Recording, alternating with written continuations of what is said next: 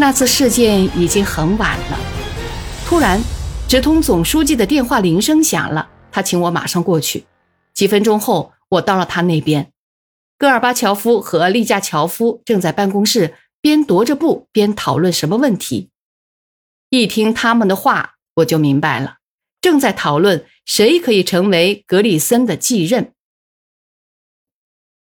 你也知道，现在是该加强莫斯科领导的时候了。我跟叶戈尔正在研究莫斯科市委第一书记的人选，想听听你的意见。戈尔巴乔夫这样说。呃，我想你们已经有些眉目了吧？嗯，是的，我们需要派一个强有力的、有战斗性的同志到那边去。我跟耶戈尔库兹米奇的意见，这个人。应该是叶利钦，你了解他，你的意见呢？说老实话，我不太考虑干部的问题，我自己的问题、经济问题已经够我忙的了。不过这样的意见，我可不能表示同意。这样的意见使我非常惊讶。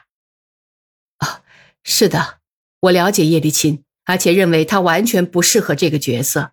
请不要忘记，现在研究的是首都这么个大的党组织，这可是个大量工厂工人、国家主要科技精英和文化精英聚集的地方。放在这里的领导人应该有智慧，善于机变，应该是个知识分子型的。叶利钦却是另外一个特质的人，虽说他是搞建筑出身，但就其本性而言，却是个破坏者。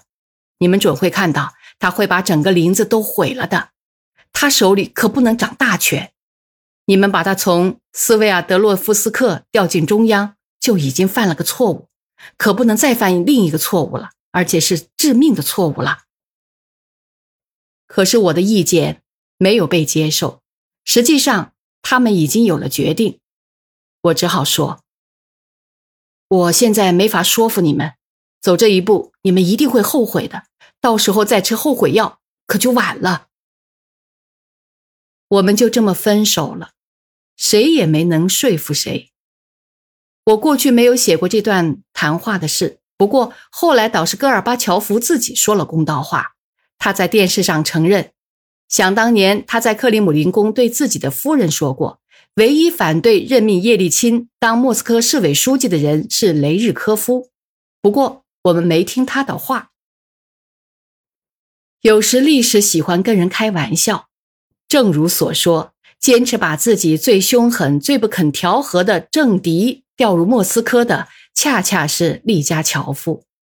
现在，当我们回首往事，评估同叶利钦有关的种种决定，包括怎样把他调入莫斯科市委的时候，不由得就会想起古希腊人充满睿智的话语：上帝如果要惩罚谁，定会先让他丧失理智。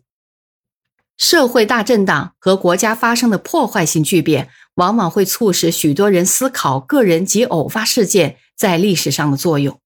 我们也因此常常问自己和别人：如果是这样的话，那又该有什么个结果呢？如果说当上全党领导的不是戈尔巴乔夫，那改革会不会有如此毁灭性的后果呢？如果叶利钦还待在乌拉尔？那苏联又会是什么样子呢？有关个人在历史上的作用的理论著作还真不少，从古希腊哲学家到法国启蒙派，从马克思主义奠基人到无数知名不知名的作者。照我看来，整个二十世纪，也许只是我国最后十五到二十年的历史，就能为这些哲学家们、社会学家们、历史学家们进行分析和做出结论。提供相当鲜明的资料。不过，还是让我们再来谈谈具体的事实吧。十月全会的八个月后，到了一九八八年的六月，十九次党代会在克里姆林宫开幕了。列在议程上的一个议题是审议苏共二十七届代表大会各项决议执行情况和深化改革任务的执行情况。在克里姆林宫大会堂。集合了五千名大会代表，做报告的是苏共中央总书记戈尔巴乔夫。他的报告分析了改革以来几年间取得的成绩，有一部分是讲激进经济改革的，还有许多其他的问题。不过，最主要的恐怕还是三年来第一次提出了政治体制改革的问题。代表大会按不同问题组织了几个委员会，其中也有一个以政治局委员雷日科夫为首的民族关系问题委员会。现在，当我翻阅会议速记时，我发现政权的各个分支，其中也包括党组织，都发出了批评与自我批评的强烈呼声。给人的印象似乎是闸门被冲毁了，自我鞭挞的洪流滚滚而来，不可阻挡。看来也没有什么奇怪的。多年来，所有的发言都是严格程式化的，只能照本宣科，发言稿都是经过严格审查的。可现在却突然对你说：“想讲什么就讲什么吧。”多年来积攒下来的东西也就全浮到了表面。党代会议上的发言很尖锐，丝毫不留情面，甚至有点自虐狂的味道。现在我要给自己提一个问题：最近十五年来，究竟出现了什么情况呢？那些竭尽全力发起攻击的人，当他们掌权之后，本应该想方设法让这些情况在我国政治生活和日常生活中永远不再重演。可是他们并没有采取任何措施来改善局势。难道叶利钦？下面我还要谈他的发言，在成为俄罗斯总统之后，对他原来批评的东西有丝毫改进吗？相反，过去的成绩全被抛弃了，缺点毛病却全复活了，发展到了前所未有的程度。而且，国内形势越是恶劣，叶利钦及其一伙就越是对百姓说形势大好。回想改革之前乃至改革年代。做报告的任何发言人都有一个不成文的规定：成绩要尽量少讲，问题和任务要尽量多谈。看来这和一党制有关。在没有反对党和反对运动的情况下，人们正在以这种方式来揭露缺点的。现在一切都翻过来了。在苏联以后的十五年议会工作中，其中八年国家杜马，三年联邦院。我不止一次听取过我国政府成员的报告和发言，他们滔滔不绝谈论子虚乌有的成就，却对缺点错误缄口不言，这引起代表们极大的反感。但随着立法机构越来越公开的导向政府，能听到他们讲真话的希望日趋渺茫，直到最后完全破灭。不过，在十九次党代会会议上，以我之见。再次犯下了一个对苏共、对国家来说都是致命的错误。正是在这次会议上，叶利钦被彻底推向了正在迅速形成的反对派阵营。不久，他就成了这一派的首领。为了能把当时面临的局势说得更明白，我想引几段叶利钦以及他主要的反对者——政治局委员、中央书记利加乔夫在大会上的发言。根据不成文的规定。主持中央书记处会议的中央委员会书记是党内非正式的二把手，当时的这个人就是利加乔夫。叶利钦在当时已从首都党组织第一书记的职位上被撤了下来，但还是中央委员，因为选举他的是党代表大会，只有党代表大会才能把中央委员撤下来。在党代表会议上，叶利钦得到了一个发言的机会。如果单就他的发言分析，抛开最后十年来对他个人形成的感情色彩和偏见不说，这个发言的确是极具批判性，也相当尖锐的。虽说发言的词句不是那么华丽，但这一次同上一次著名的全会不同，他谈的问题颇为言之有物。内容如下：代表会议的主要问题是党内的民主化问题。我的意思是说。它正在逐步变得越来越糟，当然也要讨论当前的热点问题、改革的整体问题和社会的根本性革新的问题。会议的筹备阶段本身就引起了非同寻常的兴趣，为共产党员们和全体苏联人民重新带来了希望。改革使人民感到振奋，而且看来改革也正是应该由党内开始，然后党才能像过去一样带领人民前进。若要从改革的观点来看，恰恰是党落后了。也就是说，今天的这次会议早就应该召开了。不能不承认，他讲的这些话有的地方很有道理，特别是关于党内问题的说法。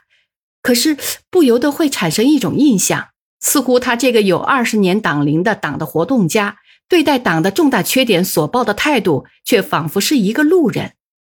其实，多年来。他不也正是处于产生和制造这些缺点的人之列吗？因此，也就不由得会产生想法：这个人不真诚，他非常善于利用当前形势来谋取个人利益。是的，实践证实了我所有的疑虑。要对一个人下断语，只能观其行，看看后期叶利钦的所作所为吧，就可以用一句圣经上的名言来说。所有的东西都原形毕露了。再看一看他发言中的另外一段话，就更能得出结论。行文如下：我碰巧就知道莫斯科市和斯维尔德洛夫州的党组织要把多少个百万卢布划拨到中央，可这些钱用到哪里去了，我可不知道。我只知道，除了那些合理的开支之外，还建起了许多豪华住宅、别墅、疗养院的规模搞得那么大，当别的党的代表们到那边去访问的时候，叫人简直是不好意思。难道不应该用这笔钱来在物质上支持一下我们的基层党组织嘛？其中也包括给基层干部发工资嘛？然后我们又会对一些党的大干部们陷于贪腐感到惊讶，惊讶于他们受贿、谎报成绩。行为不正派、道德败坏、不谦虚谨慎、破坏党内团结等等。勃列日涅夫时期的上层腐败波及许多地区，对这一点不应估计不足。简单对待，腐败的程度看来要比有些人估计的更深呐。根据我在莫斯科工作的经验，黑社会肯定也存在。还有个社会公正问题，当然从大的方面来看。在社会主义原则方面，这个问题是解决了，但还遗留了一些问题。这些问题还没有解决，他们引起人们愤怒，降低党的威信，对改革的速度产生致命的影响。我的意见应该这样办：在我们社会主义社会，如果有的东西短缺，那这种短缺就要让所有的人在同样程度上分担，不应有例外。发言人的最后这句话显然说过了头，陷入了煽动的狂热。也许他特别害怕成为一个在社会主义社会真正是好多东西都短缺的人，于是很快的他就一头栽进了过去那些恣意妄为的敌人的怀抱，然后又领导了从整体上消灭我们的制度和国家的行动。开始放手复辟被人民推翻的资本主义，复辟一个由社会不公和人剥削人占领统治地位的社会。这位热爱真理的、为人类幸福而斗争的战士又达到了些什么目的呢？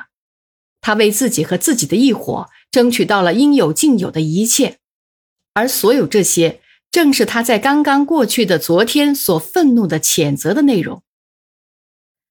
对于人民和国家来说，它所带来的则是工业和农业的毁灭，是在国际舞台上把俄罗斯搞成一个一贫如洗的乞丐，是把老百姓分化为畸形的社会经济阶层，是把他们逐步推向衰亡，是把科学和文化引向退化。难怪美国人说，赢得大选之后，首先要做的就是忘掉竞选时的承诺。